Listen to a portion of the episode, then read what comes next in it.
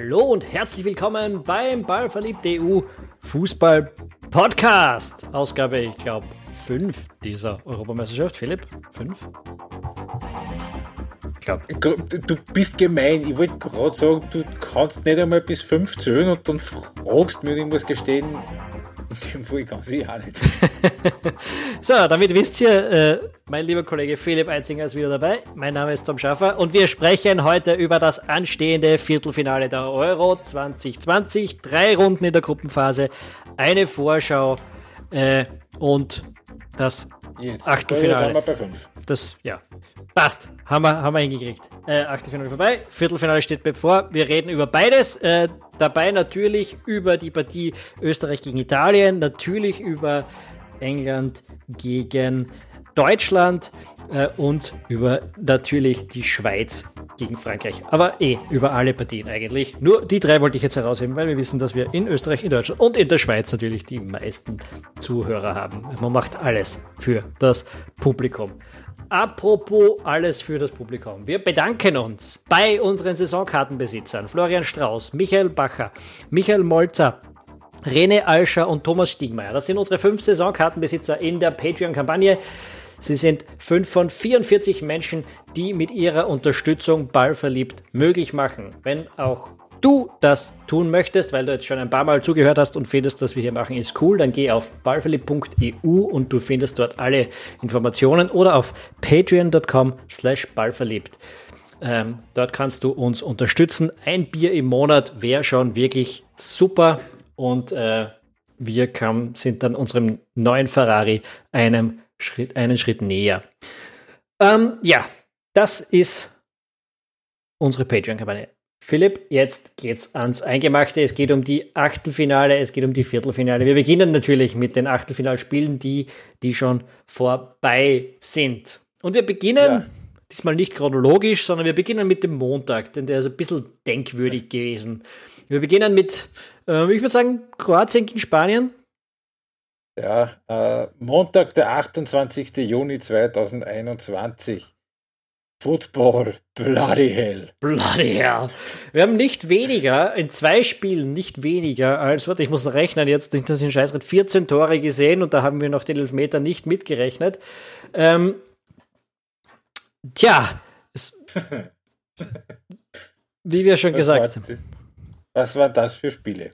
Ja. Und Crazy Shits. Und beide haben eigentlich nicht so angefangen, als würden sie großartige Spiele werden, muss man auch dazu sagen. Das ähm, ist richtig. Äh, Kroatien ja. gegen Spanien, um jetzt dort zu bleiben. Erste Hälfte 1 zu 1. Am Schluss, alle wissen es mittlerweile natürlich, 3 zu 5 in der Verlängerung für die Spanier. Ähm, 3 ja, zu 3. Angezündet wurden eigentlich, also die ersten 20 Minuten, so wie man es erwartet hat. Ne? Kroatien lässt das äh, spanische Ballbesitzspiel ein bisschen über sich gehen, hat schon zweimal Glück, Spanien zweimal wieder Riesenchance. Ja, und dann das. Äh, eine, ein, ein Clowns-Eigentor, wie man es also wenn man es möchte, da bringt man es nicht so hin. Pedri von der Mittellinie, Rückpass Richtung Unai Simon, der will sich den Ball stoppen, macht einen technischen Fehler, der Ball hoppelt hinter ihm ins Tor. Mein absolutes Lieblingsproblem von, man kann Dinge nicht so weit durchdefinieren, dass es keine schwachsinnige Auslegung davon geben würde, ist, dass das ein Eigentor von Petri gewesen ist.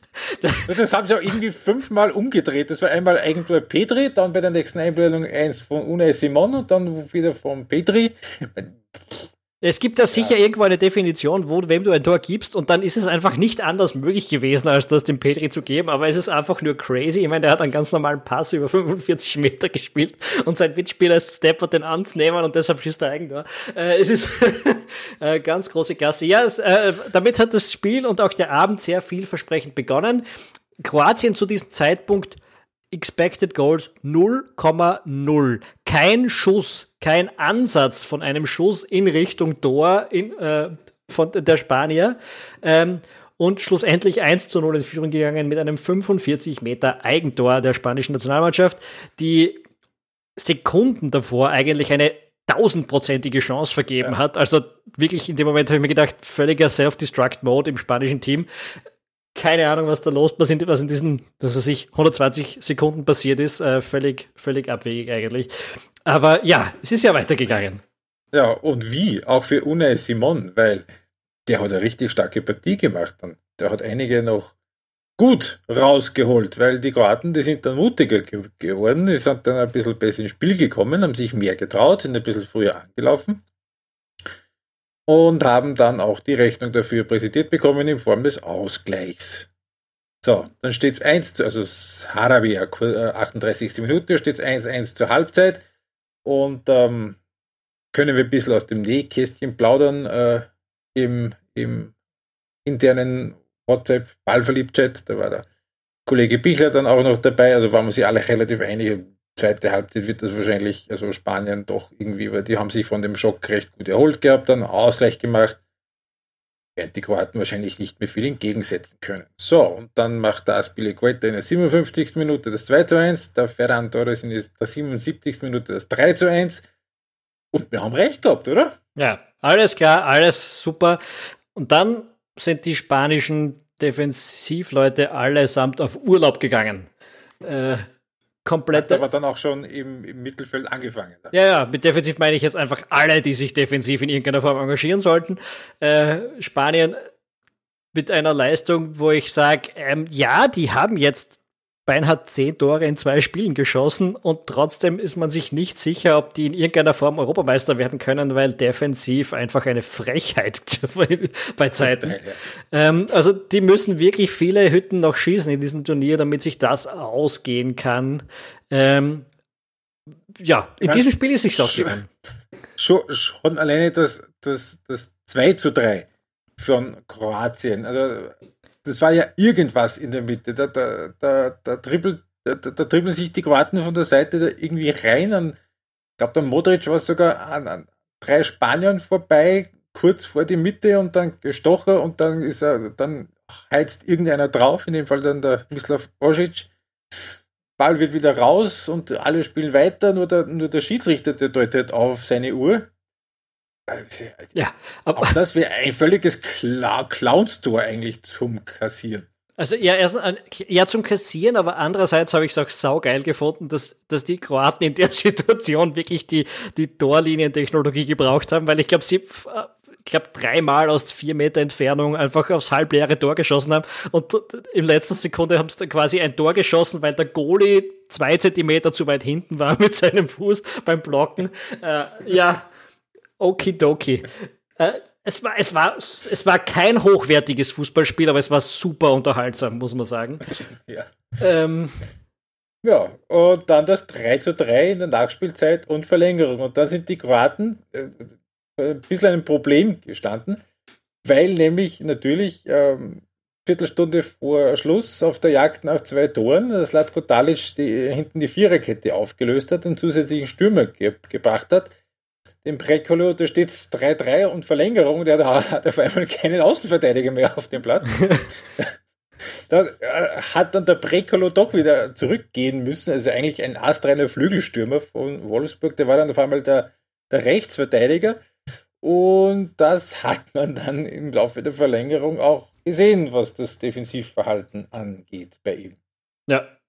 Ja, schlussendlich Spanien setzt sich durch, Spanien setzt sich verdient durch in einem, einem wahrscheinlich der unterhaltsamsten K.O.-Spiele, das man je bei einem Turnier gesehen hat. Wie gesagt, mhm. nicht der besten, aber der unterhaltsamsten. Ja. Äh, hat wirklich viel gehabt, das Spiel. Ähm, Spanien verdient weiter. Ähm, Und was viel auch, glaube ich, beigetragen hat, also zur, dadurch, dass, dass das Spiel so, so dicht wirkte und auch so unterhaltsam, das war dann, das muss man auch lobend erwähnen, wieder das Stadion in Kopenhagen. Mhm. Das Parken. Genau eben wie beim, beim 4-1 von Dänemark. Natürlich, da waren natürlich andere Emotionen dann dabei von den Rängen. Aber gerade, dass dann eben solche mittelgroßen Stadien, also das Parken gehen wie, wie viele Reihen? 30, 35.000 oder so. Äh, und das ist schon mit Abstand das größte Stadion in Dänemark. Also das ist dann schon eines von den Aspekten. Also wir haben uns viel gewundert und lustig gemacht zum Teil und es ist auch sicher nicht ohne Problematik, das Ding mit, mit elf, elf äh, Standorten in ganz Europa. Aber Kopenhagen, die, die, haben, die haben da schon das meiste draus gemacht, weil die hätten niemals die eine, eine Chance, so ein Turnier zu organisieren, solche Spiele zu erleben. Das stimmt. 22.000 waren übrigens da im Stadion. Ich verstehe es immer ja. noch nicht, wie das möglich ist. Es schaut eigentlich überbelegt aus, äh, aber es ist tatsächlich, äh, es sind nicht, es ist ein Drittel voll, also ein Drittel nicht voll quasi. Ähm, äh, noch zu erwähnen, Alvaro Morata viele, viel Kritik kassiert in Spanien, auch in diesem Turnier, weil er, weil er halt nicht wahnsinnig viele Tore schießt, aber unheimlich viele Chancen sich erarbeitet, äh, macht schlussendlich das entscheidende Tor in der 100. Minute. Äh, und ähm, die Spanier legen dann drei Minuten später noch eins drauf und dann war es das in dem Fall auch. Nochmal sind die Kroaten dann nicht zurückgekommen von einem Zweitor. Rückstand. Und dann haben wir gedacht, das war's für diesen Abend. Thank you very much. This was nice. Äh, und Frankreich-Schweiz, das nehmen wir halt so mit. Ne? Ja. Schau, schauen wir halt einmal, wenn Frankreich noch, noch einer Stunde drei, drei, drei, drei, drei führt, dann gehen wir heim. Oder dann gehen wir ins Bett in dem Fall. Ja, oder so. Irgendwas in der Richtung. Oder sowas in der Richtung. Ja. Ist nicht ganz so gekommen. Auch dort 22.000 Zuschauer, diesmal in Bukarest, äh, Frankreich gegen die Schweiz. Es beginnt mit, naja, sagen wir so, es beginnt eigentlich mit einem Tor für die Schweiz. 15. Minute, Seferovic bringt die Schweiz per Kopf in Führung ähm, und das auch einigermaßen verdient. Die Franzosen sind in dieses Spiel gegangen, wie sie in die letzten zwei Turniere gegangen sind, hoch kontrolliert, nicht ambitioniert, besonders nicht, wenn man es daran misst, was dieses Team können muss. Ähm, und die Schweiz geht in Führung und die Franzosen reagieren eigentlich nicht. Ähm, und jetzt möchte ich kurz Einspruch erheben. Wenn du sagst kontrolliert, ich stelle mal die These auf, du kannst nicht in der Defensive kontrolliert spielen, wenn du mit Clément Longley spielst. Vor allem, wenn du das in deiner Dreierkette machst, die das ganze Turnier nicht gemacht hast.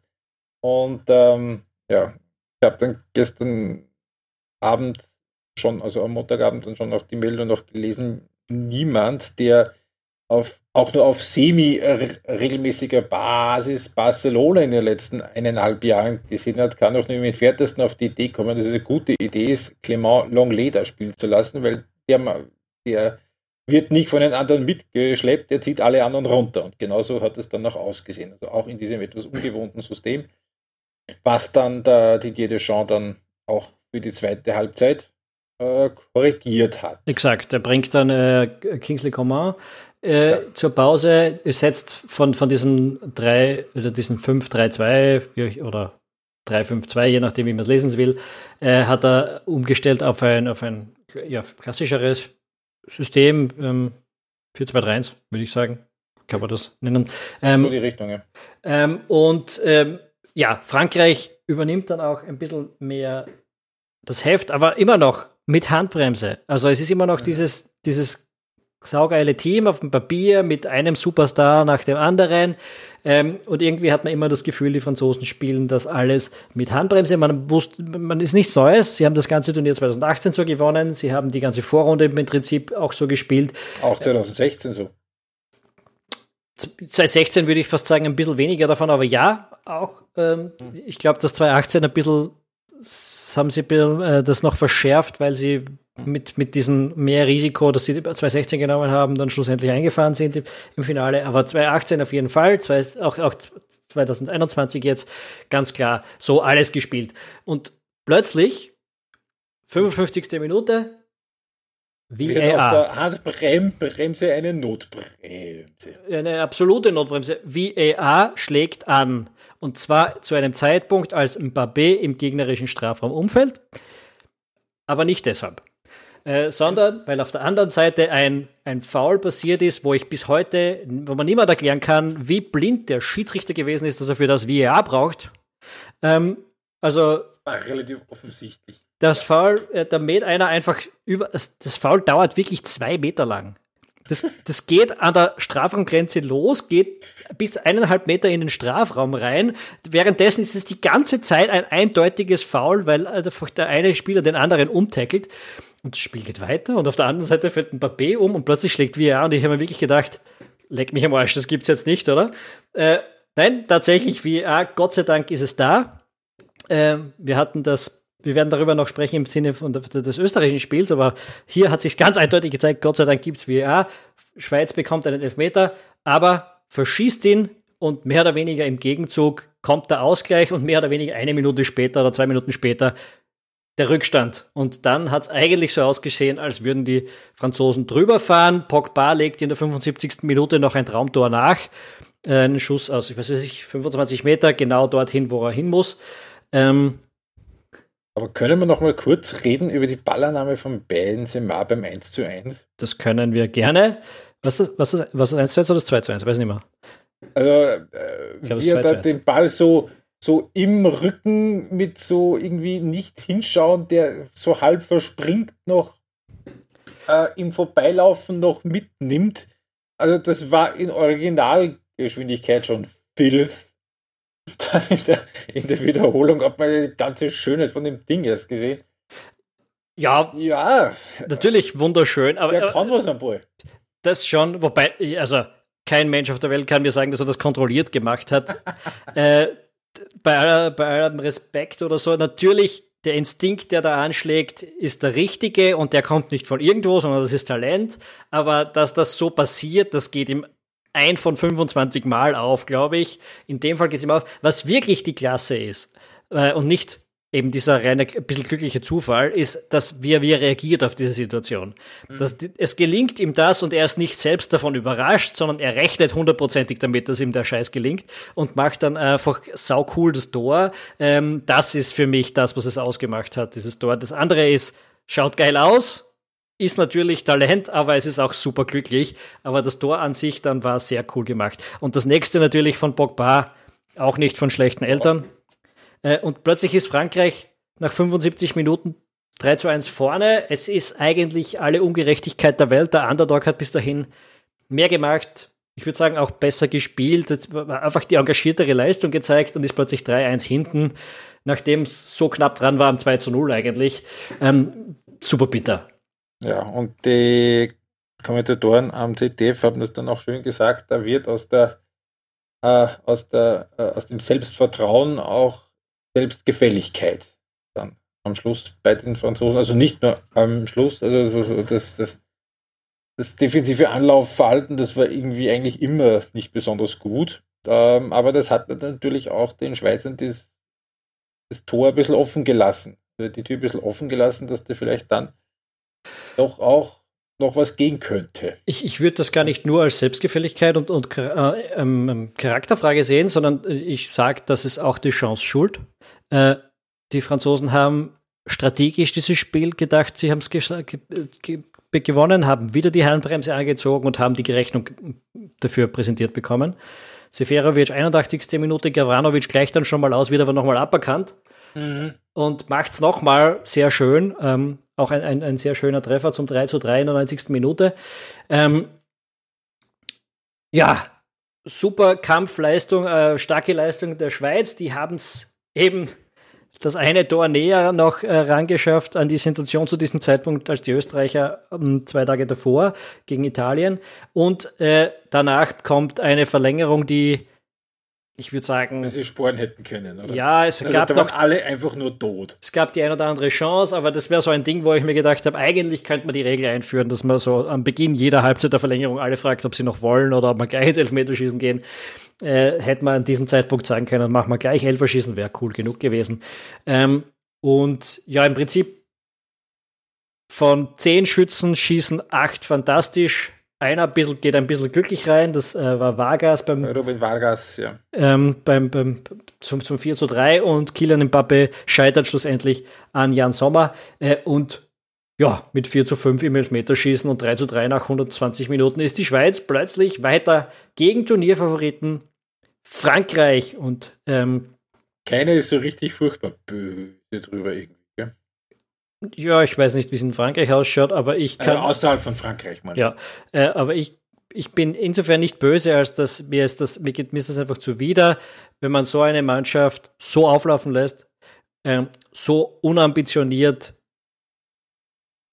spielen lässt auch, dann, wenn man, wenn man Erfolg hat, sei es drum, gratuliere, wenn man ihn nicht hat, kann man zumindest kein Mitleid erwarten, meiner Meinung nach. Und die Franzosen hätten äh, hätten ein Team für die Ewigkeit sein können in den letzten ähm, jetzt doch schon fünf Jahren.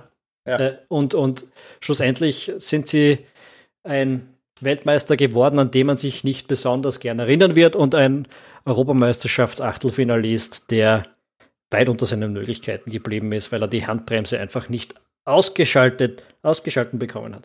Ähm, ja, sind draußen, werden sich noch lange über das ärgern und sich noch lange fragen, was wäre, wenn wir es ein bisschen mutiger angegangen wären. Mal schauen, was passiert äh, in den nächsten ja, Jahren. Was passieren wird, ist, dass Granit Xhaka zuschauen wird müssen am Freitag. Der hat die Gelbe.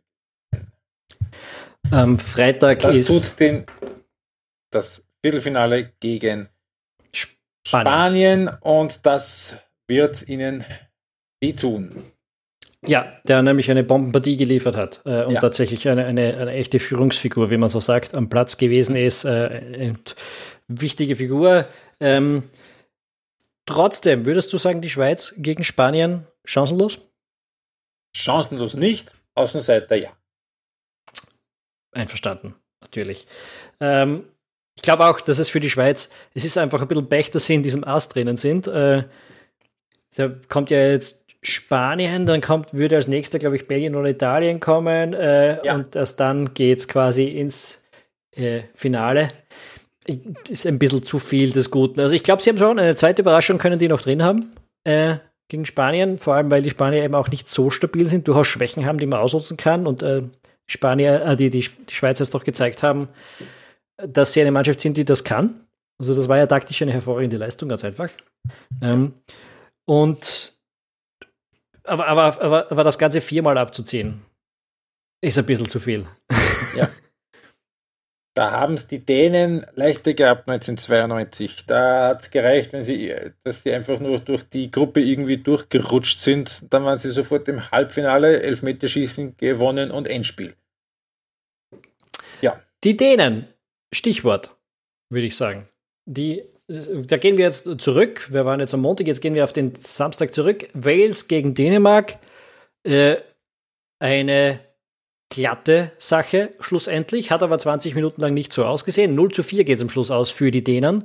Ähm, war ein Spiel, wo wir vorher gesagt haben, die Favoritenrolle ist, nicht, ist, ist, ist verteilt, aber nicht so klar, dass alles, eine, dass alles andere eine Überraschung gewesen wäre. Jetzt haben die Waliser gut angefangen und dann haben die Dänen das gemacht, was sie, ähm, was sie in diesem Spiel schon, in diesem Spiel schon öfter gemacht haben und was sie auch auszeichnet, nämlich ähm, sie haben ein verdammt gutes Ingame-Coaching gehabt und das auch auf dem Platz gut umgesetzt. Also sowohl der Trainer hat sehr schnell auf die Probleme am Feld reagiert oder Chancen am Feld gesehen, kann man auch, kann man auch so ausdrücken. Und die Mannschaft hat auch gewusst, wie sie es ausdrückt. Sie haben ähm, quasi äh, aus der Fünferkette einen vorgeschoben, haben, einen, haben den Anders, Andres Christensen ähm, quasi einen Sechser spielen lassen und ab diesem Zeitpunkt, nach circa 15, 20 Minuten, ist das Spiel mehr oder weniger nur mehr in eine Richtung gegangen und die Dänen haben Wales mit 4 zu 0 ähm, eliminiert. Ähm, ja. Ja, ähm, das, das so im Grunde genommen war nach dem, nach dem 1 zu 0 und vor allem auch diese, was gedacht habe, bei diesem Torjubel, ist, also der steht einfach da und selbstverständlich, natürlich baue den aus 25 Metern ein, auf was denn sonst, ne? äh, dieses, dieses irre Selbstverständnis, was dass sich die Dänen da jetzt in den letzten paar Spielen erarbeitet haben. Und ähm, hängt sicherlich auch zu einem großen Teil eben, ja, also natürlich die Rennen für Christian Eriksen und so weiter, klar. Aber, äh, das haben wir ja in dem März schon gesehen, Kaspar Jülmein, äh, der, der, der Trainer, was der für eine, für eine Transformation geschafft hat mit dem Team, eigentlich mit, dem, mit demselben Personal. Wenn wir uns erinnern, 2018 mit seinem Vorgänger Aure Hareide, äh, das war ein sehr biederes Team, die Dänen bei der Weltmeisterschaft, ganz fader Fußball irgendwie sind ins Achtelfinale gekommen, dann dort ausgeschieden, eigentlich von Uli irgendwie, dass die langweilige Truppen jetzt weg ist und ähm, vor ein paar Tagen war im, möchte ich nochmal kurz verweisen, eben auf den Totally Football Show, äh, den, den, den äh, Podcast vom Athletic. von The Athletic. Äh, die, haben, die haben Nils Harlit gehabt, den, äh, einen dänischen Fußballexperten, der eben auch berichtet darüber, dass der äh, die Skepsis schon da war, als, als es geheißen hat, Kasper Jühlmein übernimmt für Auge Heide weil, weil er den Fußball einfach völlig anders denkt, weil, weil äh, hat das dann beschrieben, so Jülmeint, der sich selber auch so ein bisschen als Träumer bezeichnet und, und eben die, als Fußballromantiker und, und, und der sich selbst irgendwie sieht, so in der Schule von Johann Cruyff und so. Im Gegensatz eben zu diesem völlig humorlosen skandinavischen Fußballpragmatiker, dem Auge, ha, dem Auge Hareide, das aber so schnell und so gut fun funktioniert hat, äh, das eben auch dann eben nicht nach einem 1 zu 0 so, so gut, wir führen jetzt 1 zu 0, jetzt schauen wir, dass, dass wir das drüber bringen, sondern so, jetzt führen wir 1 zu 0, jetzt haben wir den Gegner am Sack und jetzt wir ihn fertig. Das war gegen die Russen so und das war gegen Wales aber genauso. Und ähm, das spielt sicherlich auch mit, dadurch, dass, dass, dass Dänemark so ein Team ist, das dem jetzt alle irgendwie die Herzen zuwerfen. Völlig zu Recht auch. Also jedermanns zweites Team sozusagen, äh, genau. äh, mindestens. Und ähm, ja, die, vielleicht noch zu den Torschützen. Also Dolberg hat ja das erste und das zweite Tor gemacht. Der hat eigentlich nur gespielt, weil, Yusuf, weil Josef Paulsen ausgefallen ist. Äh, und und ähm, ja, also wir haben es schon in der, im letzten Podcast gesagt und ich wiederhole es jetzt hier nochmal. Ich finde einfach, die Dänen sind ein sehr gut gecoachtes Team und ein Team, das auch mit diesem Coaching sehr gut umgehen kann. Also das, das äh, weiß, das einfach, das sind einfach hochqualifizierte Fußballer, sagen wir so. Äh, nächste Station werden die Tschechen sein.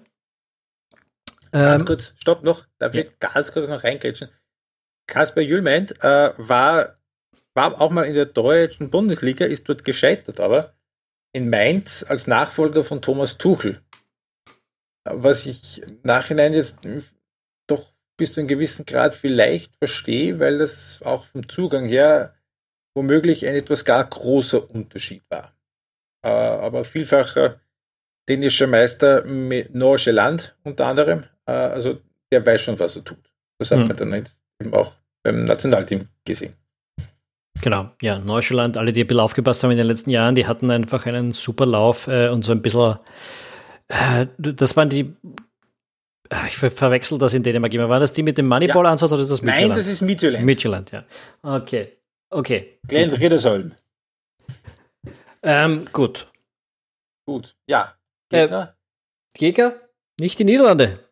Nicht die Niederlande. So, da ich dann vorher, bevor wir die Aufnahme gestartet haben, hat noch gesagt, Holland gegen Tschechien ist eines der genialsten, geilsten, großartigsten, dramatischsten Fußballspiele gewesen, die es auf diesem Planeten gegeben hat. Und jetzt, in den letzten 20 Jahren. Und jetzt grätsch ich rein. 2004. Ah, 2004. Was versaut. Ja, Entschuldigung. Ich habe gesagt, ich grätsch jetzt rein, er ist nicht sarkastisch, wenn er das sagt. Und dann ja, stimmt. Ja. Entschuldigung. Entschuldigung. Er meint das ernst, aber er meint nicht dieses Jahr und äh, nebenbei entscheidet sich gerade das letzte Achtelfinale. Ähm, ja, äh, jedenfalls, jetzt, jetzt darfst du weiterreden. Jetzt habe ich. Dänemark. Das ist, hat das alles irgendwie, alles irgendwie zusammengehauen, ne? Ja. Äh, ja, äh, 3 zu 2 für Tschechien bei der Europameisterschaft 2004 in Portugal damals bei den Tschechen dabei eben Poporski, Rosicki, Nedved, Koller, Barosch, ähm, Peter Tschech im Tor. Ja, und jetzt ist es, was die Tschechen machen, schick. Aber eher nur auf dem Spielberichtsbogen und nicht so furchtbar auf dem Feld. Ja, also es ist, ähm, beide, wir haben uns die Partie, oder ich habe mir die Partie angeschaut, aber eigentlich mit sehr wenig Interesse. Äh, ich glaube, du hast sie gar nicht gesehen. Ähm, ja es, wir haben uns die Tschechen im Turnier ein paar Mal angeschaut und ich habe sie eigentlich immer ignoriert, weil sie ein völlig uninteressantes Team sind. Jetzt stehen sie plötzlich im, Achtel, äh, im Viertelfinale und ich kann dir nicht hundertprozentig erklären, wieso. Ich weiß, die stehen solide, die machen keinen Nonsens und viel mehr kann ich darüber eigentlich nicht sagen. Es ist ein wirklich uninteressantes Fußballteam, ähm, das über eine glückliche Fügung Sondergleichen als Dritter in einer Gruppe weitergekommen ist, dann gegen einen sehr schwachen Gruppensieger äh, jetzt aufgestiegen ist und plötzlich im, im Viertelfinale gegen Dänemark stehen. Ähm, es ist, äh, also, es ist nicht hundertprozentig erklärlich, meiner Meinung nach. Es war eine schwache Partie gegen die Niederlande, äh, nicht wahnsinnig spannend anzusehen. Beide Mannschaften haben sich irgendwie schwer getan. Dann hat äh, De Licht die die rote Karte gesehen, über die könnte man diskutieren. Ähm, und, und das war im Prinzip das Ende. Ich meine, die, schon vorher war, es war nicht so, dass die, die Niederländer vorher überlegen gewesen sind. Es war eine offene Partie bis dahin im Sinne von dem, dass man nicht wusste, wer sie gewinnen wird. Ähm, aber natürlich nach diesem Ausschluss von die Licht war es vorbei. Ähm, und die Tschechen haben äh, sich schlussendlich mit 2 zu 0 durchgesetzt. Ähm, der Ausschluss von die Licht, hast du das, äh, hast du das gesehen, die Situation? Nein, habe ich nicht. Ähm, ich, ich finde, man kann insofern darüber diskutieren, als dass ähm, der Ball, also der Licht bekommt den Ball, dreht sich um, will eigentlich zum Torhüter zurückspielen, fällt aber dabei, also rutscht aus. Ähm, und in der Situation, der tschechische Spieler, ich glaube, es, ich weiß nicht, ehrlich gesagt nicht mal, wer das war in dem, der Situation, ähm, rennt ihm hinten ein bisschen über die Füße und der schon ausrutschende Delicht quasi fällt noch mal näher hin, nimmt den Ball mit der Hand, ist letzter Mann. Wenn man das als Handspiel und ohne vorheriges Foul wertet, dann ganz klar eine rote Karte, weil der letzte Mann hier eine klare Torchance verhindert. Was man aber anders sehen hätte können, ist meiner Meinung nach, ob, ob, ob das nicht ein bisschen ein Stürmerfall gewesen ist. Nicht, dass der Stürmer wirklich viel darüber gewusst hätte, aber er rennt dem anderen, dem Delicht ganz klar hinten über die Füße. Davon abgesehen sind die Niederlande relativ deutlich und relativ äh, verdient schlussendlich ausgeschieden, weil wir haben es schon vermutet im letzten Podcast, sie ein bisschen überschätzt wurden nach dieser Gruppenphase. Ähm, und ja, äh, ich, das, das Aus Tschechien ist trotzdem überraschend, aber dass sie nicht Europameister werden, nicht. Wir hatten sie das ganze Turnier auch nach diesen drei Siegen in der Gruppenphase nie wirklich auf dem Zettel. Ne? So, und wenn schon meine Einleitung mit dem schlechten Namensjoke nicht so recht gezogen hat, dann möchte ich es nochmal mit einem etwas anderen Winkel probieren. Dass die Tschechen jetzt im Viertelfinale sind, ist das Zufall? Ja. Ich glaube schon. Also in dem Sinn, ja. Okay, du hast jetzt den Gag nicht verstanden, oder? Nein, den habe ich jetzt echt nicht verstanden. Was habe ich nicht dafür gewusst? Der tschechische Rechtsverteidiger heißt Zufall. Ach so. Okay. Als Premier League-Experte könntest du das wissen. Das ja, aber den spricht, den spricht dort niemand so aus, mein Lieber. Zufall sagt da keiner. sprechen Sie ihn falsch aus. Das äh, mag Zufall. Das kommt hin. Das man, man, man, ist ganz sicher so, dass den jemand falsch ausspricht, aber Zufall, glaube ich, hat noch niemand, hat noch niemand gesagt. Äh, jedenfalls, darum habe ich den Witz auch nicht bekommen. ähm, nice try. Jedenfalls, ja, es ist Zufall. Also es ist wirklich ein bisschen eine Absurdität dieses Turniers, dass du quasi so durch die Gruppenphase kommen kannst gegen ein äh, gegen einen schwachen Gegner wie die Schotten mit Glück gewinnst, dadurch Dritter wirst, dann einen überschätzten Gruppenersten besiegst, der sich eine blöde rote Karte in einer, in einer blöden Situation äh, abholt, auch noch. Ähm, und, und, jetzt stehst du quasi im Viertelfinale. Ist, ist eine Absurdität dieses, dieses Turniersystems.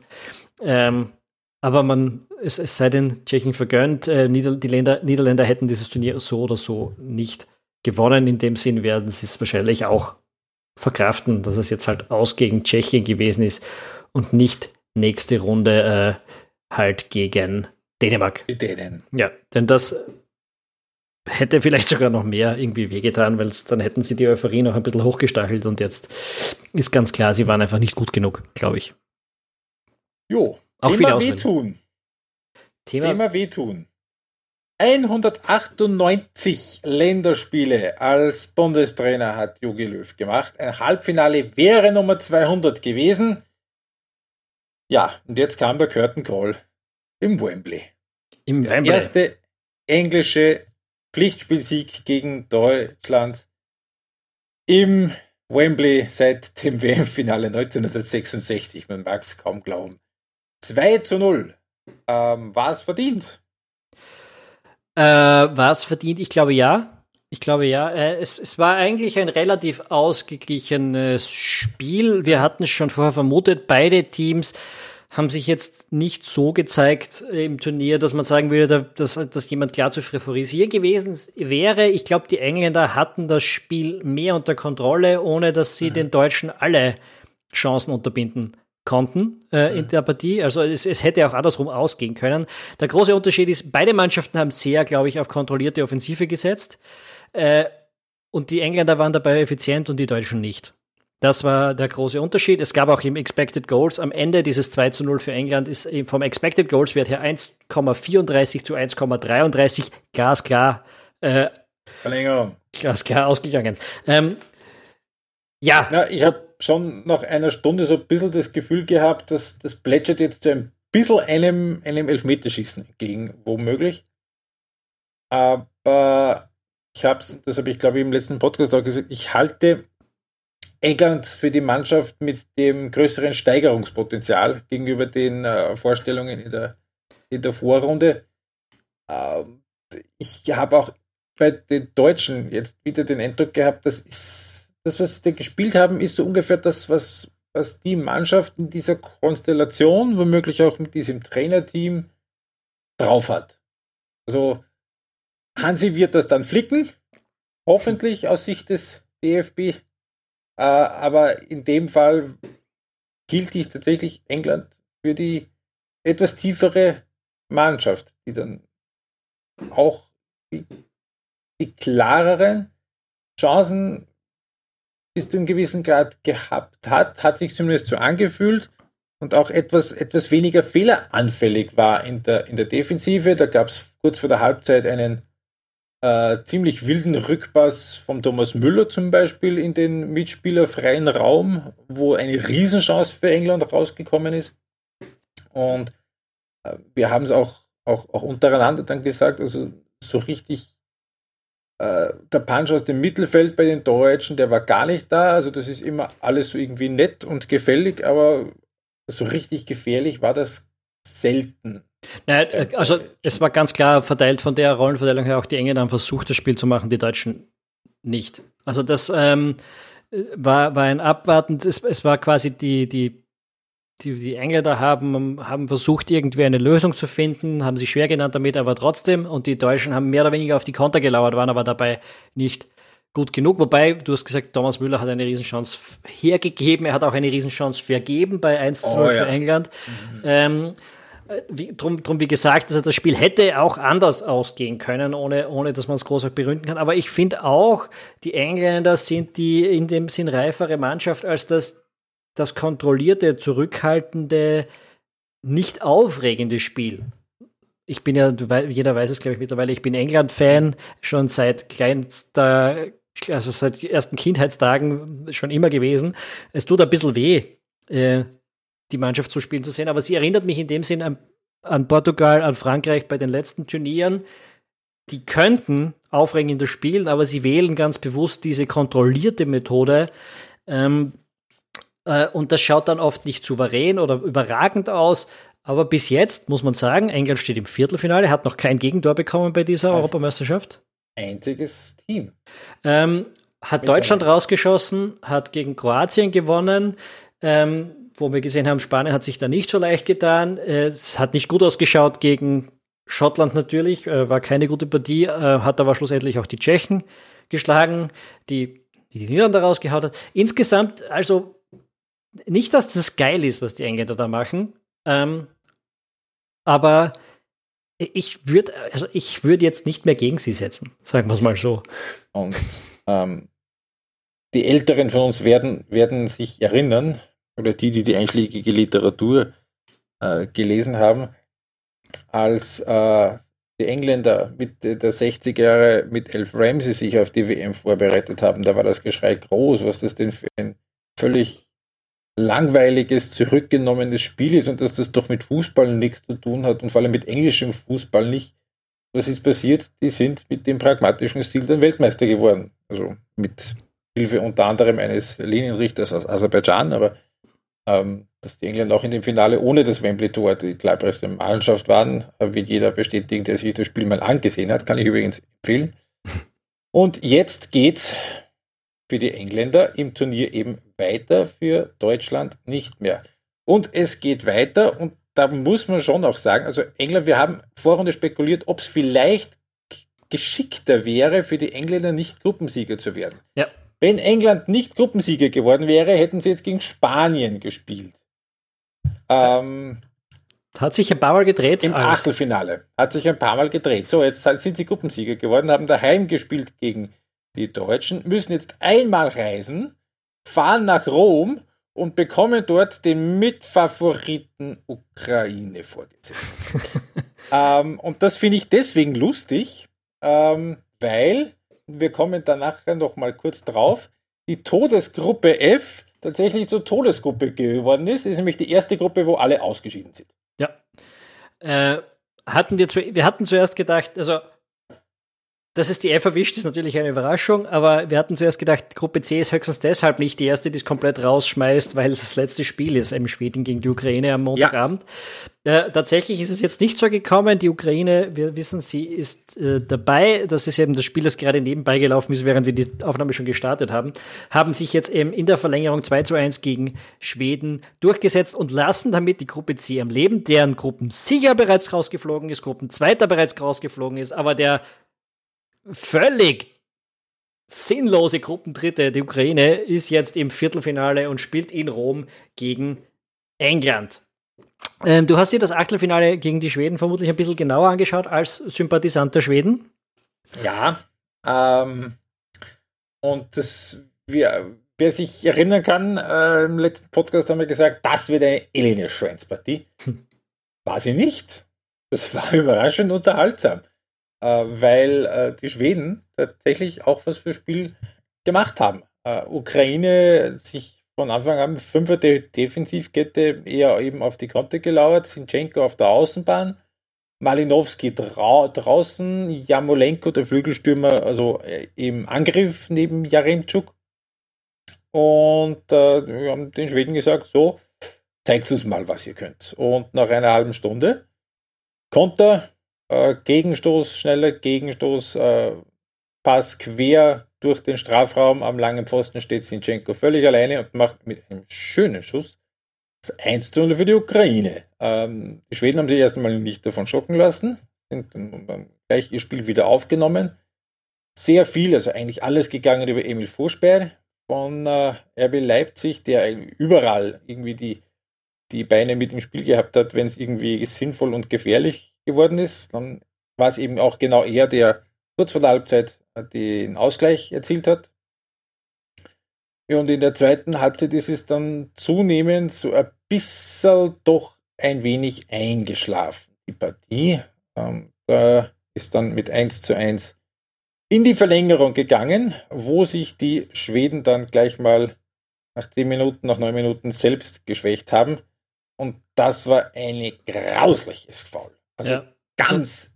Also, das, also, du sagst, sie haben sich selbst geschwächt, sie haben auch die Ukrainer geschwächt. Der, der eingewechselte Besidin ja. musste wegen diesem Foul, also der, der Schwede wollte ihn nicht verletzen, das muss man dazu sagen. Er hat natürlich auf den Ball gespielt, aber durch, durch das Spiel mit dem Ball äh, durch ist er quasi mit voller Wucht auf das Knie äh, des Ukrainers gekracht. Der Danielson äh, wurde ausgeschlossen und hatte noch die Frechheit, sich darüber zu beschweren.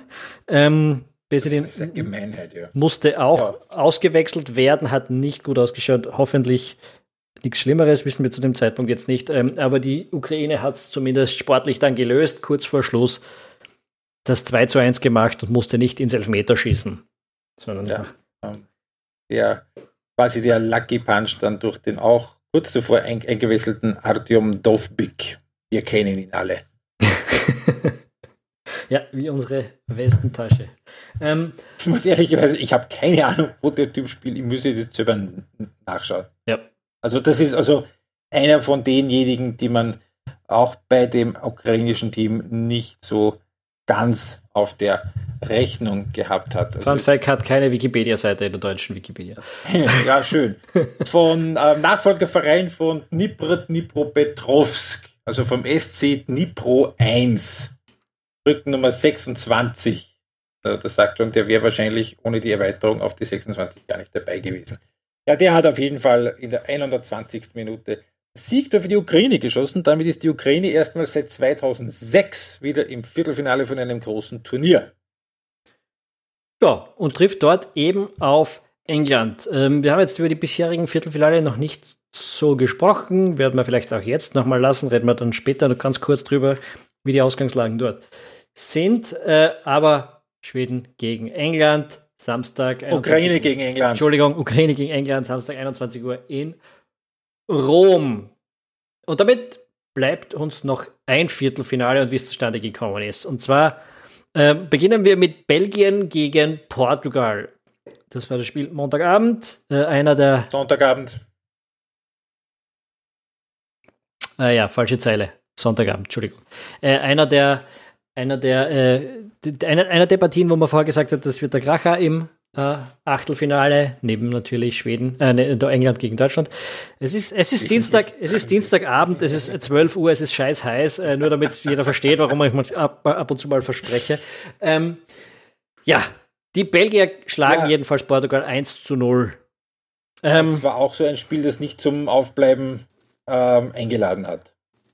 Ja. So zu formulieren wir, wir, wir haben jetzt vorhin schon gesagt, die, die Engländer spielen so ein bisschen wie die Franzosen 2018 super kontrolliert äh, und, und effektiv. Äh, ganz ähnlich ist es bei den Belgiern. Die gehen, die, die nutzen ihre, ihr Potenzial im Kader keineswegs dafür aus, um aufregenden, geilen Fußball zu spielen, sondern sich da irgendwie durchzuprügeln äh, durch diese Europameisterschaft haben ähm, natürlich in der Vorrunde alle drei Spiele gewonnen, nur ein Gegentor bekommen, also stehen jetzt da nicht wesentlich schlechter da als äh, die Engländer.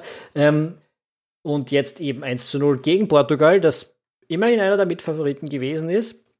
Allerdings in dem Spiel muss man sagen, also die Belgier haben für meine Bedürfnisse zu langsam gespielt, aber den Portugiesen ist auch nicht wahnsinnig viel eingefallen, äh, um daraus zu, da irgendwie groß was zu reißen. Stimmt. Also in der ersten Halbzeit haben beide irgendwie versucht, sich so weit rauszulocken und zu belauern, dass man irgendwie mit, äh, mit Umschaltsituationen dann zum Erfolg kommt. Aber sobald das, die Formation gestanden ist und die ist sehr schnell gestanden, da hat es gereicht, wenn einer mal im Gegenstoß kurz mal irgendwie nicht den ganz schnellen Ball nach vorne gespielt hat, da war dann einfach Schluss. Da war dann fast klar, dass das so ein bisschen ein Zufallstor sein muss. Das war es dann auch, ein Weitschusstor, Gon 42. Minute. Und dann haben die Belgier den zweiten Halbzeit gesagt, so liebe Portugiesen, dann schaut mal, dass durch unsere Mauer durchkommt. Portugiesen haben sich das äh, an angeschaut, haben nicht wirklich Rat gewusst. Erst in den letzten äh, Viertelstunde, 20 Minuten ist ein bisschen, bisschen mehr gekommen, dazu. ein bisschen gefährlicher geworden, aber es hat dann nicht mehr gereicht. Portugal äh, ist jetzt damit eben ausgeschieden. Achtelfinale, glaube ich, bei der WM. Was mich sehr fasziniert hat, war, und ich habe da äh, ganz besonders dann eben das Augenmerk der zweiten Halbzeit darauf gelegt, wie völlig an Bruno Fernandes das Spiel vorbeigelaufen ist. Also, mhm. das 55. Minute eingewechselt worden. Äh, ein paar Schritte nach vor, ein paar Schritte nach hinten. War ähnlich schon so, ich habe mir das gedacht, in dem Spiel gegen äh, Deutschland auch. Äh, man hat fast manchmal ein bisschen den Eindruck gehabt, dass, dass er da von den Mitspielern bewusst irgendwie zum Teil ignoriert wird. Das ist, ich bin ein bisschen am Rätseln, ob das irgendwie vielleicht in der inneren Gefügigkeit von der Truppe halt immer einfach Ronaldos Team ist und Bruno Fernandes da auch in seiner Rolle äh, nicht so recht Platz hat. Also auf jeden Fall glaube ich schon, dass das ein großes Problem war auf dem Weg von Portugal zu diesem doch relativ enttäuschenden äh, Europameisterschaft. Sie haben ein Spiel ge gewonnen und das fast nicht. Oh, das ähm, haben sie 2016 also, auch. Das, das ist richtig, ja. äh, das ist korrekt. Äh, aber aber das, das schon glaube ich, ein Problem war, wenn schon nicht ähm, außerhalb des Feldes, dann doch auf dem Feld, dass, die, dass, dass das nicht so recht zusammengepasst hat. Äh, möglich, möglich durchaus. Äh, wir haben ja vor dem Turnier oder, oder es wurde vor dem Turnier grundsätzlich sehr viel darüber spekuliert, ob Ronaldo ein bisschen zur Belastung für dieses Team wird. Hat sich schlussendlich absolut nicht bewahrheitet. Hat, Ronaldo hat, glaube ich, kann man sagen, auch in diesem Spiel alles für die Mannschaft getan, hat viel gearbeitet äh, und, und wenn was gelaufen ist, dann hat er versucht irgendwie einzuleiten mhm. oder, oder mitzuspielen darin. Ähm, aber äh, in anderen Stellen, also Schotter, der bei Liverpool großartige Saison gespielt hat, wenig zur Geltung gekommen in dieser Mannschaft. Fernandes dasselbe, ähm, hat nicht geklickt war also vom Papier her eine großartige, also eine sehr gute Mannschaft gewesen, sagen wir so, ähm, die aber irgendwie das nicht so auf den Rasen gebracht hat äh, und schlussendlich halt jetzt im Achtelfinale nach Hause fährt, weil, weil, weil wir vom Teamgefüge sprechen. Das ist auch was, über das man vielleicht ein bisschen bei Frankreich schlussendlich reden mhm. hätte können. Ne? Ähm, ganz auffällig für mich und äh, ich glaube im Dirty Football Podcast haben sie auch drüber gesprochen. Mbappe verschießt diesen entscheidenden Elfmeter und außer Deschamps geht niemand hin und sagt, passt, ähm, Kopf hoch, sonst irgendwas. Der geht einfach vom Platz, geht in die Tribüne, äh, geht, in die, geht in die Kabine und, und, und kein Teamkollege klopft ihm wenigstens auf die Schulter und tröstet ihn in irgendeiner Form. Ähm, Wobei, weißt du, an was mich äh, der Auftritt von Mbappé erinnert hat? Zweite Halbzeit schon, aber vor allem dann äh, in, der, in der Verlängerung. Äh, Rückspiel Paris Saint-Germain im Champions League Halbfinale äh, dieses Pumpige, dieses, äh, halt passt nicht so recht, halt, halt rennt's nicht, äh, interessiert mich nicht. Nee. Also kein, kein irgendwie, jetzt schmeiße ich mich e, extra rein, erst recht rein, wie es eben, wie du es gerade gesagt hast, ein Ronaldo zum, zum Beispiel, äh, da lässt dann ein Mbappé dann halt das Spiel so ein bisschen an sich vorbeilaufen und es war ja schon fast eigentlich mit Ansage, dass der dann zum letzten Elfmeter hingeht und den dann verballert. Ja, einerseits schon. Man darf, was man dabei nicht vergessen darf, ist natürlich bis 22. Ronaldo ist in diese Rolle als der Anführer dieser ganzen Fußballnation ein bisschen reingewachsen, einfach über die letzten eineinhalb Jahrzehnte. Das, das, das hätte er mit 22 jetzt auch nicht gebracht. Ja? so, ja, aber er musste es auch nicht. Genauso wenig, wie es eigentlich ein Mbappé gemusst hätte. Aber was der Ronaldo halt schon gemacht hat, war, dass er sich, wenn man sich jetzt erinnert, WM 2006, EM 2008, als es doch ein, noch einige andere gab, die da auch noch routinierter waren, ich denke 2006 an einen Figo, äh, die haben sich dann, äh, der, der, der hat sich dann nicht so irgendwie so einfach mittreiben lassen und dann aber doch für sich beansprucht, doch bitte der Held beim letzten Elfmeter zu sein. Möglich. Äh, also ich, mir ist es jetzt nur in diesem Zusammenhang aufgefallen, dass, äh, dass die Franzosen da eventuell auch Probleme gehabt haben. Es gab ja auch ähm, Munkeleien über, über Streit mit, mit ich glaube, eh Mbappé und Giroud. Äh, wir haben vorher vor, vor dem Turnier spekuliert, ob das mit Benzema vielleicht zum Problem werden könnte in der Gruppendynamik. Also insgesamt vielleicht etwas zu bedenken und es hat sich, wenn man jetzt sagt, bei Portugal hat es am Feld auch nicht so geklickt. Hm, ja, Schauen wir mal. Also die, die, die Chemie ist in so einem Turnier, die Chemie in der Mannschaft, entweder abseits des Feldes oder eben auch auf dem Feld, die musst du immer erstmal finden. Auf dem Papier sind da jetzt doch einige Mannschaften draußen, die, die überragendes äh, Spielermaterial haben, muss man sagen. Ähm, ja, und bevor ich mich da jetzt zu sehr reinquatsche in einen Strudel, den ich einfach nur zu rechtfertigen versuche, mir ist einfach nur aufgefallen, als du das gerade gesagt hast, dass, ich, dass wir das über ein Papier auch noch unterbringen sollen. Die, die Belgier haben sich schlussendlich durchgesetzt, kommen jetzt äh, im Viertelfinale eben gegen leider nicht Österreich an die Reihe. Damit kommen wir zum letzten Vorrundenspiel, über das wir hier, äh, Achtelfinalspiel, über das wir jetzt Achtelfinalspiel. Ja? Ähm, war das das beste österreichische Länderspiel seit dem 4-1 in Stockholm, Herbst 2015? Ich würde sagen, ja. Ja, wahrscheinlich. Also das kommt hin. Ähm, ich könnte mich jetzt seither an keine vergleichbaren Leistungen erinnern. Also es war, ich habe es eh getwittert während dem Spiel, mich hat dieses mhm. Spiel gegen Italien so dermaßen an die gesamte Ära Koller ähm, erinnert. Also wir erinnern uns, Koller kommt 2012 als Trainer, also 11, Ende 11, Anfang 12, äh, also Ende 11, ja, im November, glaube ich, gegen die Ukraine, hm. das erste Spiel. Ähm, äh, kommt als Trainer daher, niemand hat ihn so ganz genau gekannt, wir hatten wirklich schlimme Jahre hinter uns, hat sich nicht wahnsinnig viel ähm, erwartet. Genauso sind wir als Österreich auch in dieses Spiel gegangen. Es war eigentlich eine schreckliche Vorbereitung, keine gute Gruppenphase, abgesehen vom Spiel gegen die Ukraine natürlich.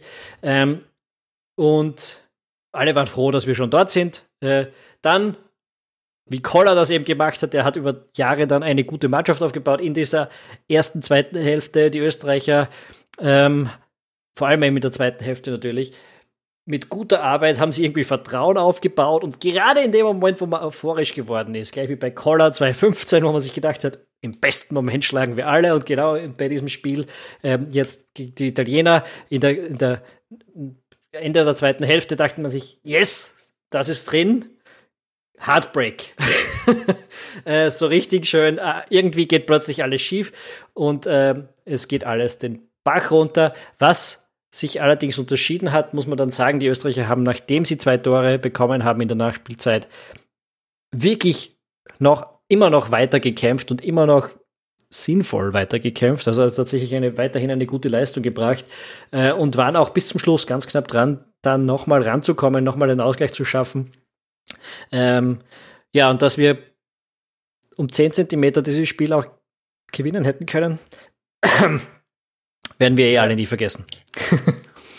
ja, ähm, weiß ich, wie es bei dir war, diese quasi wie viel waren es? Ander, anderthalb Minuten zwischen dem Tor und dem, äh, dass es nicht zählt. Also mein erster Gedanke war, aha, so, das könnte wirklich funktionieren. Die werden doch wohl nicht. Dann war irgendwie Umschnitt auf Mancini und ich denke mir, jetzt bin ich gespannt, was er macht. Und dann war Wiederholung vom Tor und ich gesagt, au, das kommt zurück. Ja. Ja, ich glaube ich glaub nicht, dass ich es in der ersten Wiederholung schon klar gesehen habe. Den Verdacht natürlich schon, aber äh, gewusst hätte ich es da noch nicht. Ähm, aber ja, es ist halt die richtige Entscheidung. Es gab in Österreich danach eine Diskussion. Ich verstehe, dass der Marco Anatovic in der Situation niedergeschlagen ist und sagt, hey, das geht mir am Arsch. Ich habe mich eineinhalb Minuten gefreut und dann gilt es nicht vollkommen klar, kein Vorwurf an den Spieler, dass er da frustriert ist über das, dass ganz Österreich dann anfängt, über VR zu diskutieren, weil es die richtige Entscheidung erzeugt hat, ist einfach an Lächerlichkeit nicht zu überbieten. Äh, und ist ein bisschen so, ja, das, das brauchst in Österreich immer so ein bisschen. Irgendwas ist immer ungerecht, ne? Äh, Wenn es da ausschaut. Ich, ich habe mir äh, vor ein paar Tagen ähm, nämlich genau auf das auf und auch vor dem Hintergrund, dass jetzt äh, der der VAR auch in Österreich kommt, die unsere Podcast-Folge nochmal nachgehört, die wir letztes Jahr im Februar hatten, glaube ich, mit Alex Feuerherd.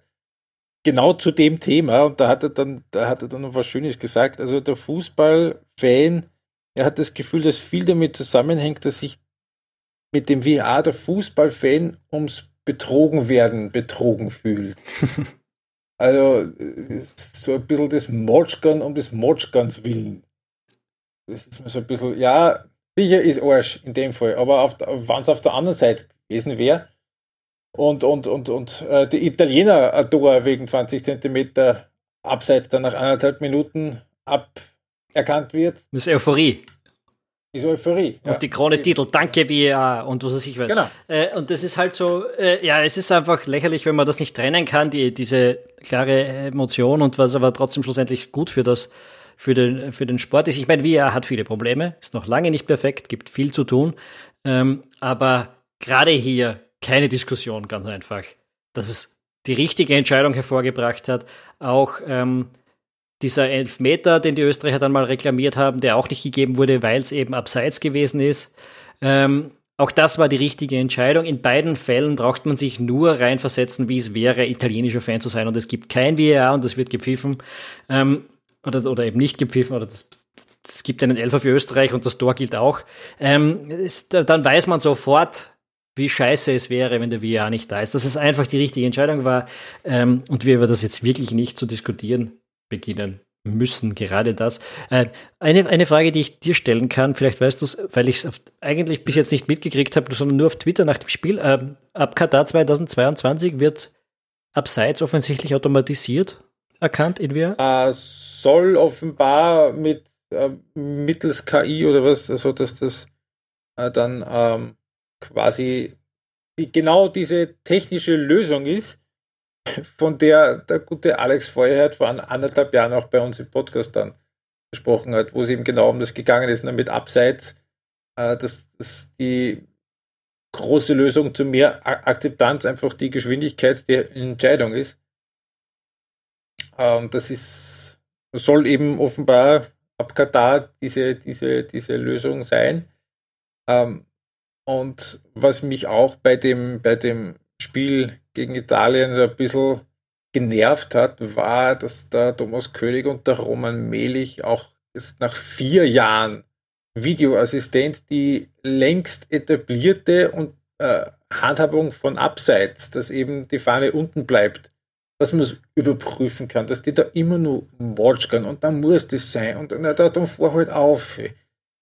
Ah, das wird ein mühsames Jahr in Österreich in der Bundesliga, glaube ich. Mhm. Ja, weil schon in wesentlich kompetenteren Fußballöffentlichkeiten wie er so seine erklärungsbedürftigen Momente, mhm. also Schwierigkeiten hat, das zu erklären, warum etwas jetzt so ist, wie es ist, äh, und dass das mhm. nicht falsch ist, sondern äh, dem Regeln entspricht oder dass es vielleicht nicht optimal ist, aber warum das so passiert und dass man das eventuell adaptieren muss und nicht deshalb alles sofort über den Haufen schmeißen muss, das wird in Österreich ganz sicher eine mühsame Situation. Ich meine, ich habe es mir nicht im ORF angeschaut, das Spiel, ähm, bei aller Liebe, ähm, aber die, die, ja, das kann ich mir ganz gut vorstellen, dass über das viel gemacht wird. Ich, ich weiß, es gibt, es gibt Situationen, da denke ich mir auch, okay, das war jetzt eineinhalb Meter, das muss man jetzt echt nicht nach 25 Sekunden laufen lassen.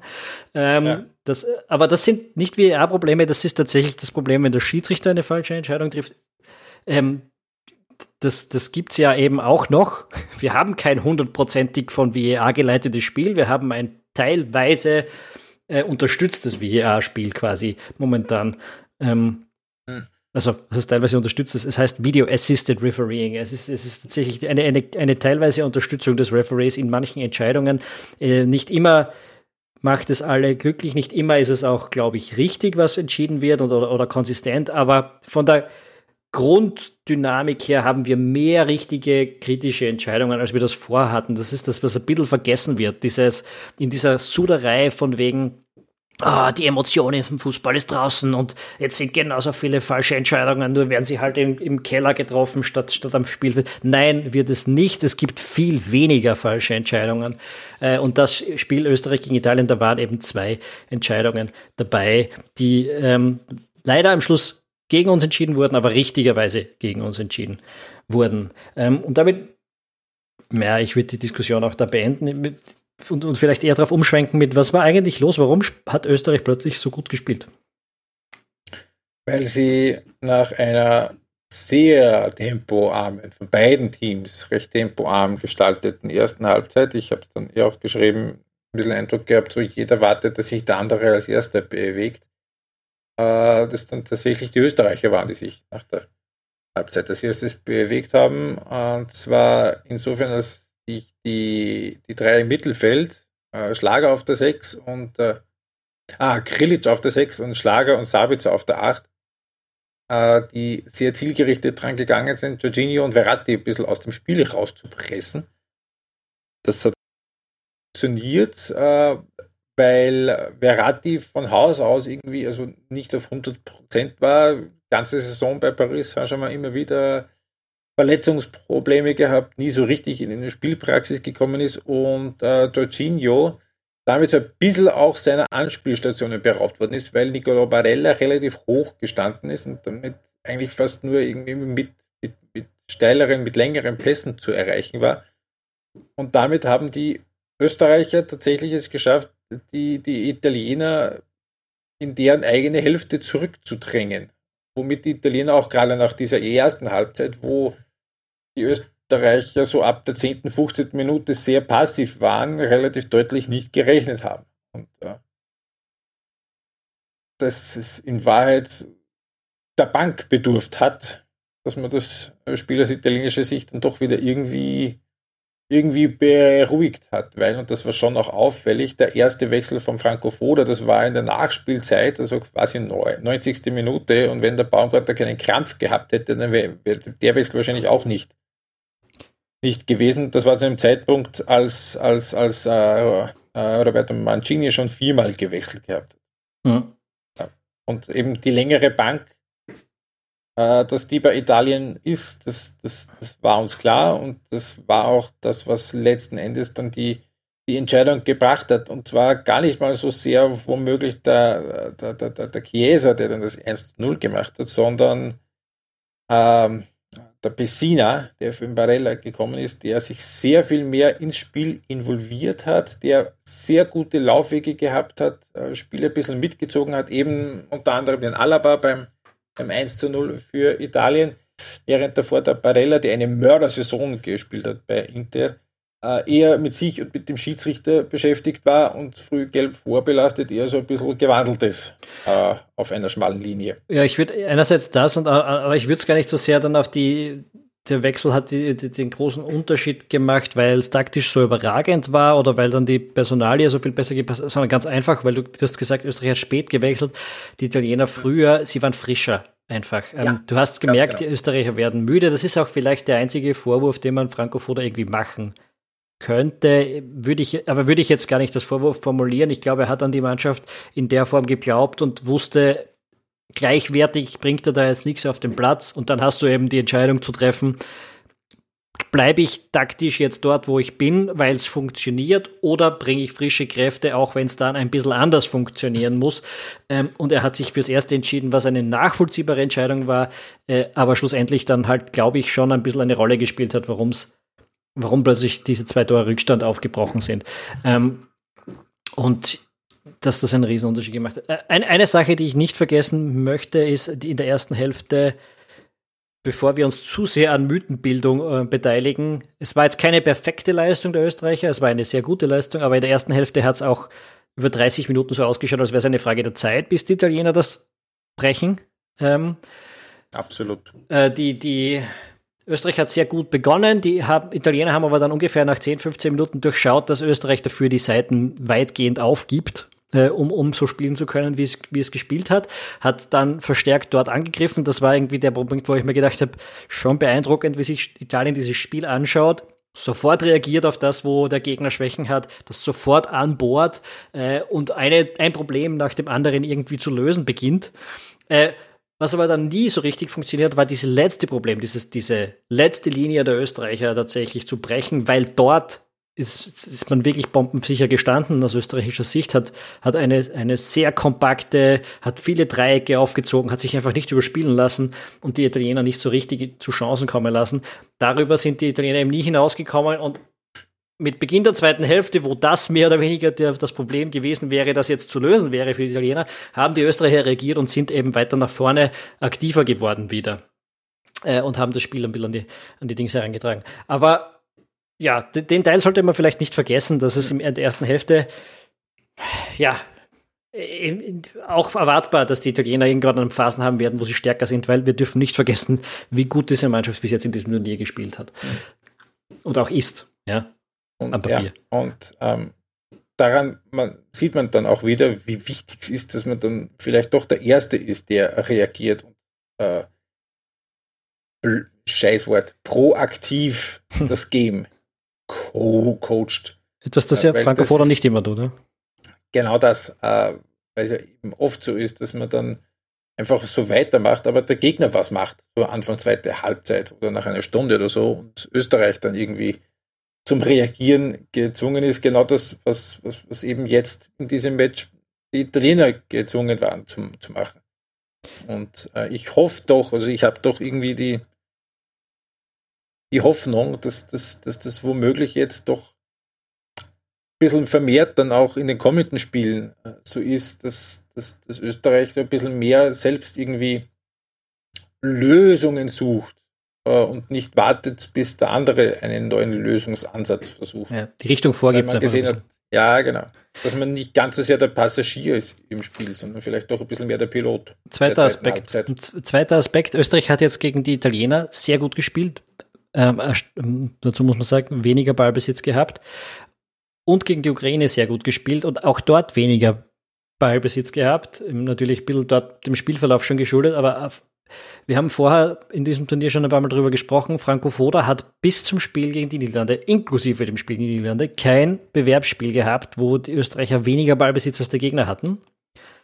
Ähm, und erst gegen die Ukraine, und ich glaube, da war es 49, 51, ja. war, war, hatte man zum ersten Mal weniger Ballbesitz. Und jetzt war es gegen Italien auch dort ganz viel, ganz dezent weniger, aber doch. Ähm, glaubst du, ist das eine, eine Lehre, oder glaubst du, ist das bedeutungslos oder glaubst du, kann man daraus eine Lehre ziehen? Sagen wir so. Dass die Österreicher. Ich glaube glaub nicht, dass es bedeutungslos ist. Ich glaube aber nicht, dass das was ist, was man jetzt groß ändern wird können, weil ja, ich meine, wenn, wenn der Gegner Italien heißt und ein EM-Achtelfinale ist, äh, ja, äh, aber ist das das eine. Äh, aber wenn man dann Anfang September, ich glaube, 1., 2. September sowas auswärts in Moldawien spielt, äh, das, das wird man nicht hinbekommen, dass die Moldawier den Ball haben wollen. Das ist jetzt aber auch nicht das Spiel, wo es wirklich nötig ist. Ne? Es geht eher um die Spiele gegen Dänemark, vielleicht gegen Schottland, ein bisschen, dass man dort hm. ein bisschen mehr versucht, den Ball nicht die ganze Zeit zu haben oder, oder eine, eine, wie soll man sagen, eine reaktivere Spielweise vielleicht an den Tag legt, die dem Team sicher nicht schlecht liegt. Dass es jetzt gegen schwächere Gegner nicht funktionieren wird, ist sie, glaube ich, eh immer klar. Ja. Ähm, das Schlüssel, glaube ich, ist eher, dass man, und das hat gut funktioniert, erste Halbzeit gegen die Ukraine und das hat auch eigentlich gut funktioniert gegen Italien, äh, die, die, die, die Absicherung hinter der Pressingwelle. Dass man die hm. ordentlich her, herstellt. Äh, dann wird man nämlich eben auch gegen, gegen Schottland und gegen Israel mehr Situationen haben, wo man dann eben in der gegnerischen Hälfte ins Gegenpressing geht. Vielleicht wirklich 30 Meter vom Tor entfernt den Ball wieder erkämpft, weil das war ja genau das Erfolgserlebnis, äh, das, das Erfolgsgeheimnis gegen die Ukraine in der ersten Halbzeit. Und das war auch genau das, was, was gegen Italien in der zweiten Halbzeit so gut funktioniert hat.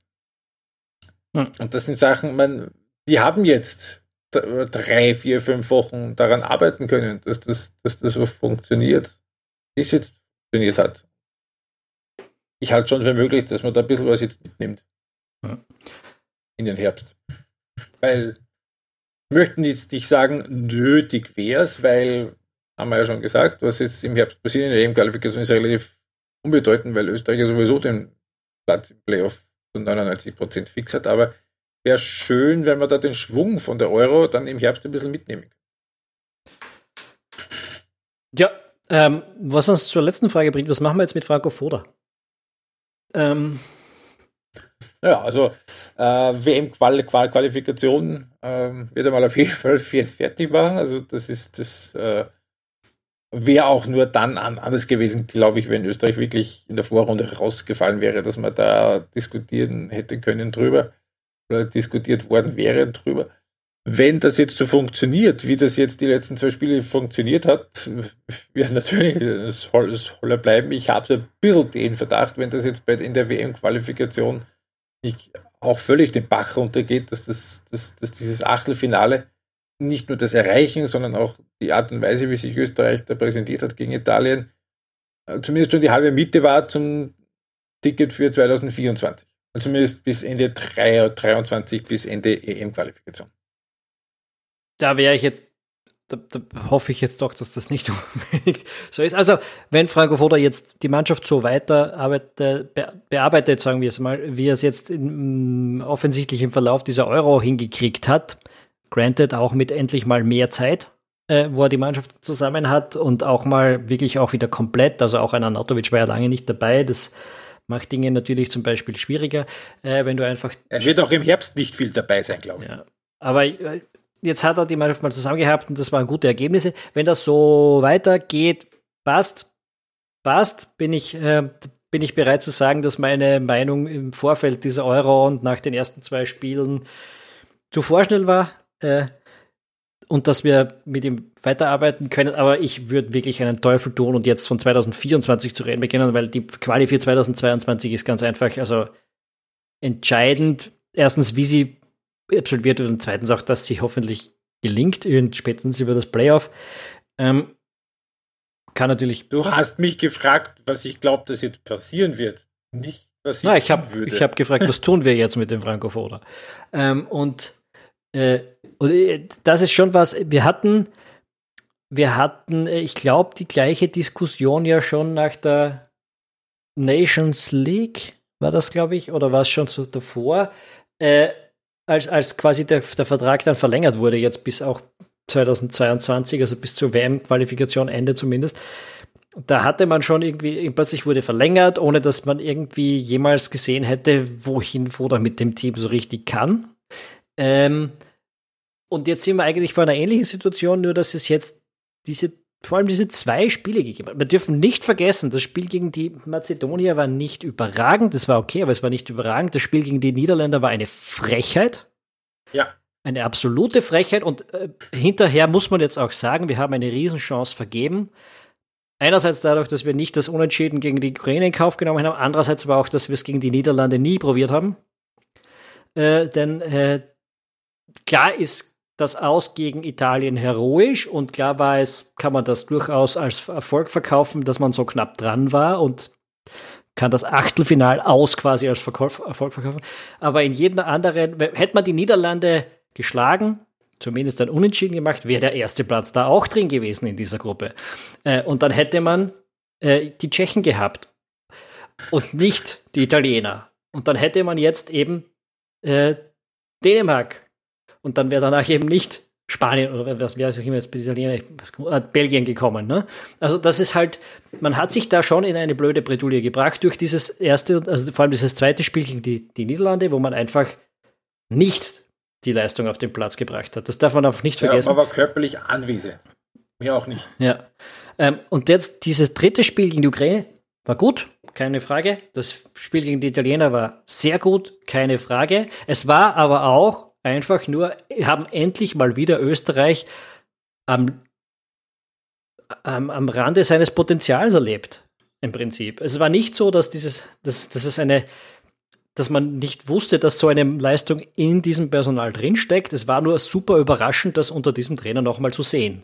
Ähm, und von dem her muss ich sagen, ich will das von Foda noch öfter sehen, bevor ich drüber rede, ob er 2024 noch an der Seitenlinie stehen soll. Ja, ist dann mh, hm, natürlich auch irgendwo die Frage der Alternativen, aber jetzt einmal also diese WM-Qualifikation, äh, die angebrochene, wir erinnern uns einem 2 zu 2 in Schottland, einem 0 zu 4 daheim gegen Dänemark und einem 3 zu 1 gegen die Färöer. Viel mehr haben wir ja noch nicht gehabt. Schauen wir mal, was da im Herbst dann jetzt noch so rauskommt. Ich bin immer noch der Meinung, also dass Platz 2 in der Gruppe das absolute Minimalziel sein muss, auch nachdem er jetzt äh, am 31. März in Wien so eine übers Haupt bekommen hat. Ja, spielt im Endeffekt ja auch gar keine Rolle für den zweiten Platz. Äh, man muss die Schotten schlagen im zweiten Spiel und dann, genau. ja, dann kann man diesen zweiten Platz einsacken. Ähm, und was die Dänen dann eventuell noch liegen lassen und ob man sich dieses 0 von diesem 0-4 noch irgendwann einmal holen, erholen kann, das hat man dann weniger in der Hand, glaube ich. Aber ähm, ja, man muss jetzt einfach ähm, gute Leistungen weiterhin bringen und, und die Mannschaft muss sich weiter in die Richtung entwickeln, was jetzt die letzten, was ja. die letzten zwei Spiele hingegangen ist. Dann soll Foda von mir aus weitermachen. Sonst ja, werden wir relativ schnell wieder zu dieser, zu diesem Trott zurückkommen, der vor der Euro ein bisschen geherrscht hat und auch während der Euro noch. Ja. Gut, ich glaube, damit hätten wir es.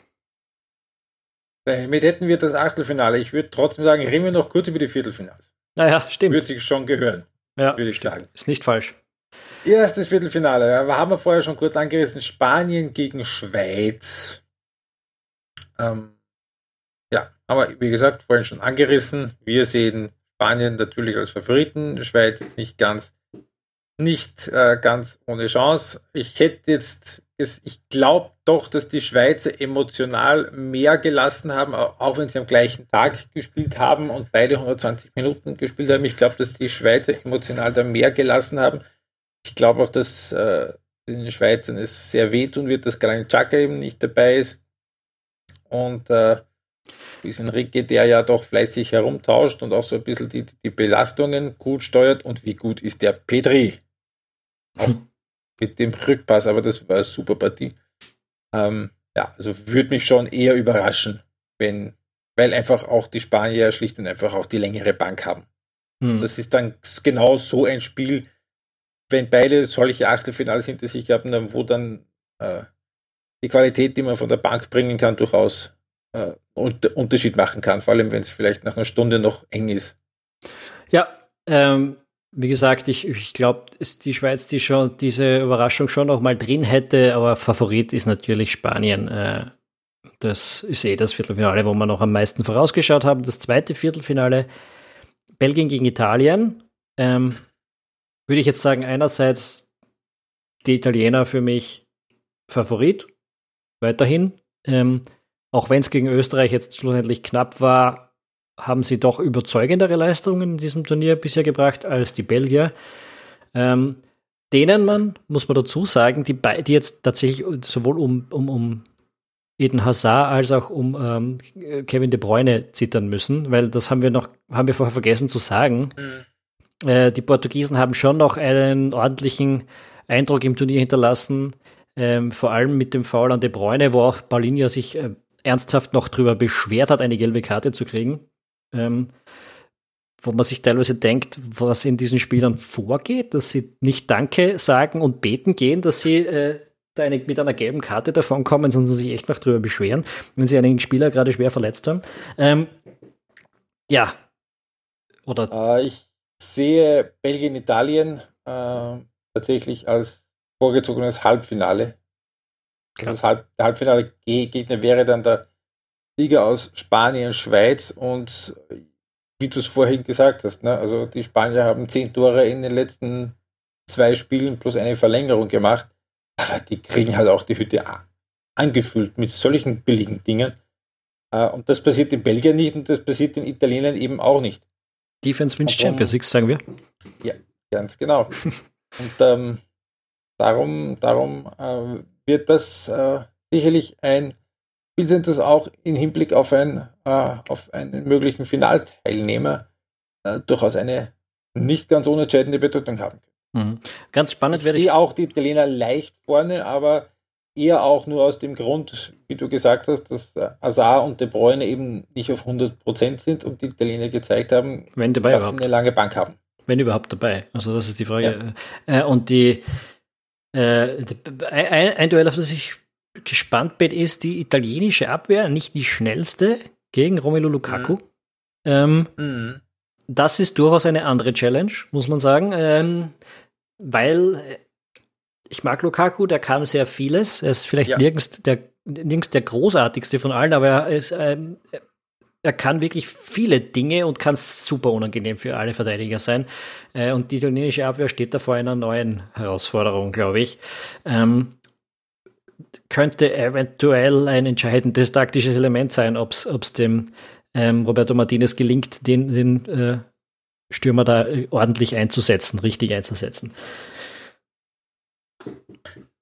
Gut, dann haben wir am Samstag, das erste Spiel am Samstag in Baku, Dänemark gegen Tschechien. Haben wir auch vorhin schon kurz drüber gesprochen, ähm, dass äh, die Dänen da mehr auf einer Welle schwimmen als die Tschechen, die als schlechteres Team gegen die Schotten gewonnen haben, die ein eh okayes 1-1 gegen Kroatien geholt haben und ähm, mehr oder weniger völlig ambitionslos gegen England gespielt haben und verloren haben und dann davon profitiert haben, dass sich die Holländer, äh, dass bei den Holländern dann die letzte halbe Stunde nur noch zehn Leute am Feld waren. Ähm, ja. Ja, wir haben es ja schon gesagt, es ist ein bisschen schwierig, die Tschechen einzuschätzen, weil sie so uninteressant sind, dass, man sie, dass ich sie zumindest mir nicht im letzten Detail auch angeschaut habe. Vielleicht übersehe ich da auch irgendwas, äh, was sie super großartig machen, aber äh, ich habe nicht das Gefühl in letzter Konsequenz, dass sie auf Augenhöhe mit den Dänern sind. Was auch daran liegt, dass ich die Dänen eigentlich mittlerweile überhaupt nichts mehr als großartigen Außenseiter sehen würde. Ähm, die haben mir in ja, ich meine, das Spiel gegen Finnland war auch vor dem bekannten Zwischenfall mit Eriksen nicht großartig. Okay, geschenkt. Aber das war keins gegen Finnland, weil die Finnen, die haben einfach alle Gegner vor solche Probleme gestellt mit ihrer massivten ja. Defensive. Aber in allen anderen Spielen jetzt waren die Dänen eine Mannschaft, die man sich gerne anschaut, die weiß, was sie tut, die guten Fußball spielt, die taktisch klug Fußball spielt und gutes Ingame-Coaching hat, äh, sehe ich klar als Favorit gegen Tschechien, würde ich auch nicht als Außenseiter sehen in einem möglichen Halbfinale mit, sagen wir England. Äh, und dann in einem Finale ist, ist eigentlich auch wurscht, wer da kommt. Es ist, äh, also die, die Dänen sehe ich nirgends mehr als ganz, ganz klaren Außenseiter in keiner Partie, die da noch anstehen kann. Ähm, jetzt frage ich dich noch was Ketzerisches. War das jetzt eigentlich genau der Klassiker als England, dass du die Deutschen aushaust und dann gegen die Ukraine verlierst? Natürlich wäre es äh, der, typische, das typische Turnierverlauf der Engländer, naja, wobei die Deutschen raushauen ist nicht typisch, aber äh, es, ich tue mir schwer, wirklich. Du, ich habe es ja gesagt, ich bin England-Fan. Ich habe, da schwingt immer auch Hoffnung mit, wenn ich die Mannschaft sehe. Ich glaube, dass sie äh, weniger gut aussieht, als sie wirklich ist. Äh, wenn man sie so beim Spielen beobachtet. Äh, ich glaube, sie ist ganz. Der Kader ist dermaßen tief, gell? Ja, er ist tief, er ist vielseitig. Ähm, er, die Taktik schaut nicht gut aus und macht Unmut in vielerlei Hinsicht bei Leuten, die sich's anschauen, aber es ist nicht planlos, was sie tun, äh, sondern das ist natürlich ein, also es ist eine bewusste Entscheidung, so zu spielen, also so, so Verhalten zu spielen auch. Äh, ich bin mir ziemlich sicher, dass sie gegen die Ukraine jetzt nicht rausfliegen. Äh, Dänemark wird dann eine andere Nummer, also das Halbfinale wird spannend, aber jetzt gegen die Ukraine sind für mich die Engländer doch deutlicher Favorit. Und sei es nur, weil die Ukraine einfach kein besonders gutes Team ist, ähm, das auch irgendwie eher zufällig in dieses Achtelfinale, äh, Viertelfinale und Achtelfinale reingerutscht ist. Ähm, Gut, das war ja 2006 auch nicht anders. Da haben sie in der Vorrunde 0-4 verloren gegen, gegen Spanien, dann mühsame Siege gegen Tunesien, Saudi-Arabien. Und dann war dieses Achtelfinale dieses, leg dieses legendäre 0 zu 0 nach Verlängerung gegen die Schweiz, wo die Schweizer nicht mal im Elfmeterschießen ein Tor dann reingebracht haben. Ja, das, und dann sind sie damals gegen Italien ge gekommen und dann war aber sehr schnell ein Stoppschild da. Ja, ähm, ja ich, pff, wahrscheinlich schießt die Ukraine jetzt England raus äh, und, und ich schaue wieder blöd aus mit meiner Vorhersage, aber ich, ich, pff, ich bin der Meinung, dass die Engländer hier doch das klare, der klare Favorit sind in diesem Viertelfinale. Eben auch, weil, hast du vorhin gesagt, kein Gegentor, auch nach vier Spielen. Ja. Gut, gegen Schottland und Tschechien, aber you can only play who's in, who's in front of you. Das ist korrekt. Ja, und ähm, ja, damit hätten wir es jetzt, glaube ich, geschafft. Wir haben über dieses Achtel- und Viertelfinale gesprochen. Wir melden uns natürlich nach dem Viertelfinale wieder mit einer Besprechung und der Vorschau aufs Halbfinale. Bisher war das ein herausragend unterhaltsames Turnier, verglichen mit dem, was wir so in den letzten Jahren immer wieder zu sehen bekommen haben, vor allem.